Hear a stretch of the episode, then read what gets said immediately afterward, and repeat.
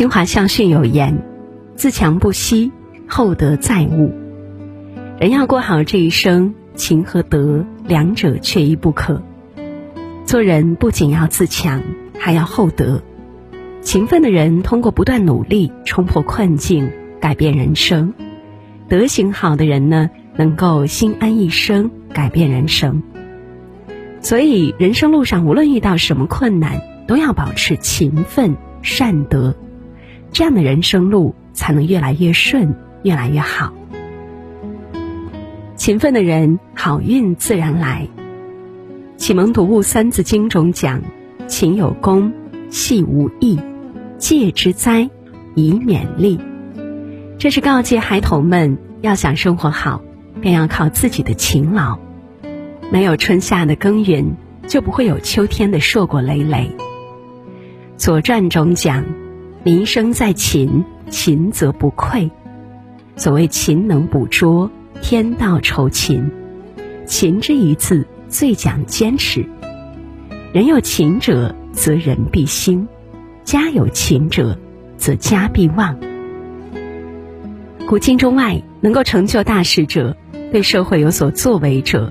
都是在充满荆棘的路上不断的磨练奋斗，最后取得成就。曾经有记者采访一位香港的富商，并且向他请教成功的秘籍。富商当时没有做出正面的回应，而是讲了一个故事。日本推销之神袁一平在他的六十九的演讲会上，也被问过同样的问题，袁一平也没有做出正面的回答，而是将脚下的鞋一脱。并当场将提问者请上台，让他摸一摸自己的脚板。提问者摸了之后，十分惊讶的发现，袁一平脚板上老茧非常厚。袁一平面对提问者，便说了一句：“因为我走的路比别人多，跑得比别人勤，所以茧子自然就厚。”而当富商讲完故事，便对记者说：“我没有资格让你来摸脚底。”但是我可以明确的告诉你，我的老茧也很多。富商早前就在茶楼当过跑堂，拎过茶壶，每天一干就是十多个小时。后来做了推销员，还是依然要背着大包，一天走十多个小时的路。别人做八个小时，他做到十六个小时，别无他法，因为他明白，在当时的情况下，只能靠着勤奋才能生存下来。到了十一岁的时候，他到香港寄人篱下；十五岁遭遇丧父，就开始辍学打工。但是他并没有放弃，而是更加的勤奋，咬着牙关，无论多难挨，都坚持工作。他从打工仔一直做到经理级别，从塑胶厂长做到富豪，脚底板的两层老茧，都是他勤奋最好的说明。俗话说，上天总是会眷顾特别勤奋的人。富商事业越做越好，运气也随之越来越旺。在每一次的时代变革下，他都抓住了机遇。正如韩愈所言：“业精于勤而荒于嬉，行成于思而毁于随。”机会并不是偶然，而是必然的。往往只有勤奋的人，才能有更多的机会去实现目标。才能让人获得成就。勤奋养运气，所以勤奋才是通向成功的必然捷径。品德好的人自有福报。有句话说呀，品德比聪明更难。聪明是一种天赋，而品德呢是一种选择。毋庸置疑，品德就是人性的选择。品德好的人，心怀善念。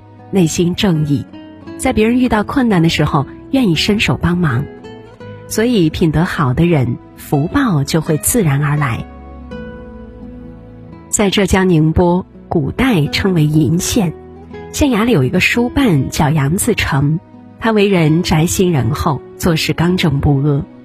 有一次，一位囚犯触怒了县令，当时在位的县令非常严肃，命人对囚犯执行酷刑。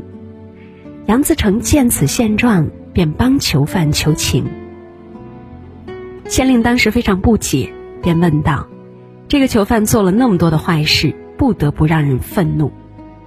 杨自成叩首报告回应：朝廷本来也有过失，人民才会对朝廷失去信心，所以导致人心惶惶，百姓犯法，错在没有人能够及时教导。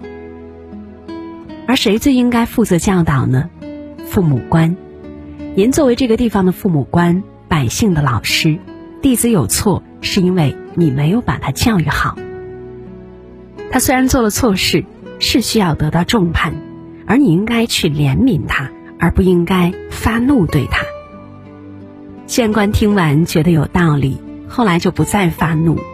杨自成家境贫穷，却是一个非常有善德的人，在进入衙门之后，对囚犯都非常有怜悯之心。当狱中粮食短缺，囚犯饿肚子的时候，他会想方设法帮助他们，如僧人化缘一般去找富裕的人来捐赠帮忙，让囚犯们能够吃上粮食不挨饿。甚至有一次，几个囚犯没有饭吃，尽管家里的粮食不多，他也拿出一半救济他们。